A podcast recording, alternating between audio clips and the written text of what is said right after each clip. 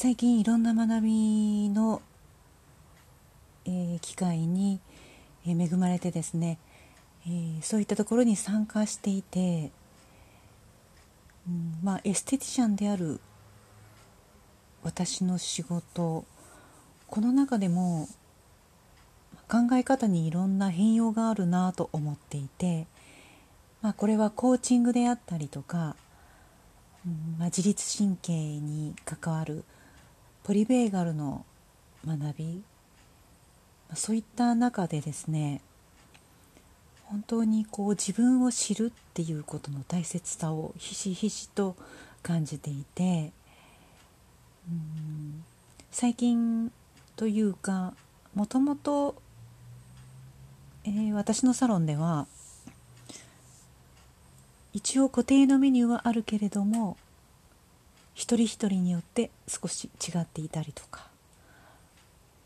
そんな状況があるんですけれどもまあ個人サロンではそういうことはあることだと思っています。今日は少しそれに対して、まあ、お話をしていきたいなと思っています。では始めていきます。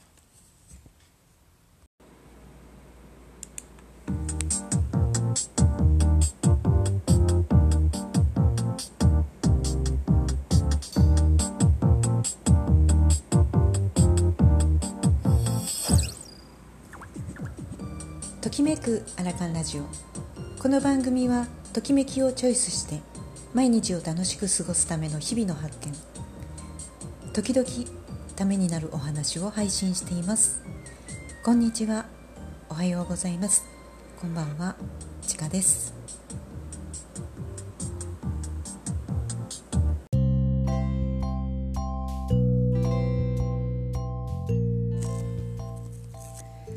サロンのお客様の中でもですね、まあ、痛みを訴える方はあるんですが痛いのは、えー、まあ、丸々だけど流すところは違う時があってもいいなというそんなお話を今日はしていくんですがその痛みは本当なのかっていうことを疑うことがあるんですね。で痛みが出るとつい患部ばっかりに意識を向けやすい傾向にありますが時と場合によっては炎症を起こした患部は触れずに休ませたり冷やしたり傷口に塩を塗るようなことは控える必要もあります。今日お話ししたいのは炎症まではいかなくても時々繰り返す痛み、うん、例えばまあ、首や肩こりというより痛みあるいは肘や膝手なんかもありますよね。手首とかもあると思います。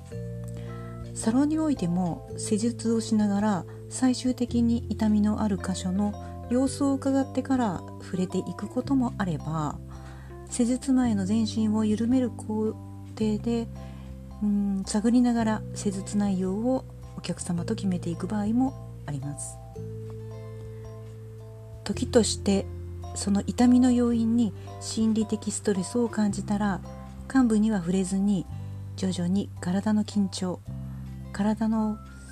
緊張のこの「体」という一文字ではなくって、えー、身体と書いた体の緊張とした方がこの場合は的確かもしれませんがこれを緩めていくことも解決につながる場合もありそんな時に体を投影する幹部以外の耳や手足もちろん顔にも体を投影するポイントがありほぐすことで不調を和らげたりうん時には顔に触れていて、まあ、腸が動き出した時なんかはお腹がぐるぐるとかボコボコっと音を立てたり耳を流していて足がポカポカするなんてこともまああります。まあ、ちょっとお話が反射投影の方にちょっとそれていきましたけれども、まあ、つまりリラックスによって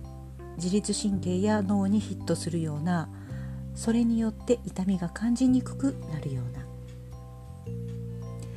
体の不調はさまざまな箇所からシグナルを発することがあって習慣化している場合はその特性を知ることでそれが予防につながったりすることもあります。人の体や皮膚って神秘的なんですけど、うん、最近よく使われる認知とか、まあ、さらにメタ認知では体の不調や皮膚トラブルにも有効だと感じる昨今もう本当にこれを感じていて固定のメニューはあっても、まあ、一人一人で違うサロンでは個別セッション的なエステになりつつありますがそれが可能であることに、まあ、ありがたさを感じています。ともすると個人サロンの醍醐味はそんなことでまあオリジナリティにあふれているんですよね。うんそうですね例えば、まあ、基本的なこうリンパを流したりとかそういった工程はあっても人によってはこう集中して流す場所が違っていたりとか、まあ、あまり触れない方がいいなという場所があったりとか直接そのポイントを触らなくても違うパーツで流していったりとか。あるいはそうですね。うーん、ま、パックなんかもそうですよね。一応ベースにパックとしてやってもそれが血流を上げるためのパックであるのか美白のパックであるのかそれとも休ませてあげる肌を休ませてあげるパックなのか。それは個別で違っててもいいと思ってるんですよね。うんまさにこれはまあ一人でやっているサロンのそれだからこそできることだからこそ面白いっていうことがあります。まあ面白いというかだからこそこう、うん、探求心もどんどん芽生えてそしていろんな結果の事例を積み重ねることでまた自分の中に取り込んでいくというか自分の引き出しに溜め込んでいけるというそれが、まあ、楽しさだったりするのかなと思いますね。昨日も膝が痛いというお客様がご来店されたんですけど、うん、どうしましょう？足を流すべきかどうするかまあ決まったメニューの一番最後にそれを決めていきましょうかということでまあいろいろとこう手を触ったりとか耳を触ったりとかする中であこれは直接膝を触らなくてもいいなという感覚がなんとなく芽生えてですね。そしてうんこの張りとかこの硬さだったら、まあ、最終的には足よりも耳や頭を流した方がいいなというそんな感覚だったんですよね。それによってまあ結果的にお客様も本当に熟睡をされてですね、まあ、軽くなって帰っていかれたという感じになったんですけれども、うん、最近ポリベーガル理論なんていうのも出てきてですね今までのこのいろんな自律神経とかそういったものの、えー、考え方が少し変わってきてるんですよね。なので交感神経か副交感神経かこれが混ざり合わさったものなのかなんていう考え方もあってまたさらに、えー、それをエステとかに反映させるとちょっと面白い結果が出ているなと思っています。皆さんの周りにも自分のことを知る、まあ、認知するっていうことの大切さを訴えられる方もあるしそれをご自身で感じてらっしゃる方も多くなってきていると思うんですけども長い人生の中ではそれがやはり生きてきて自分の中で解決できる、まあ、予防するみたいなものにつながるっていうことでこれはすごく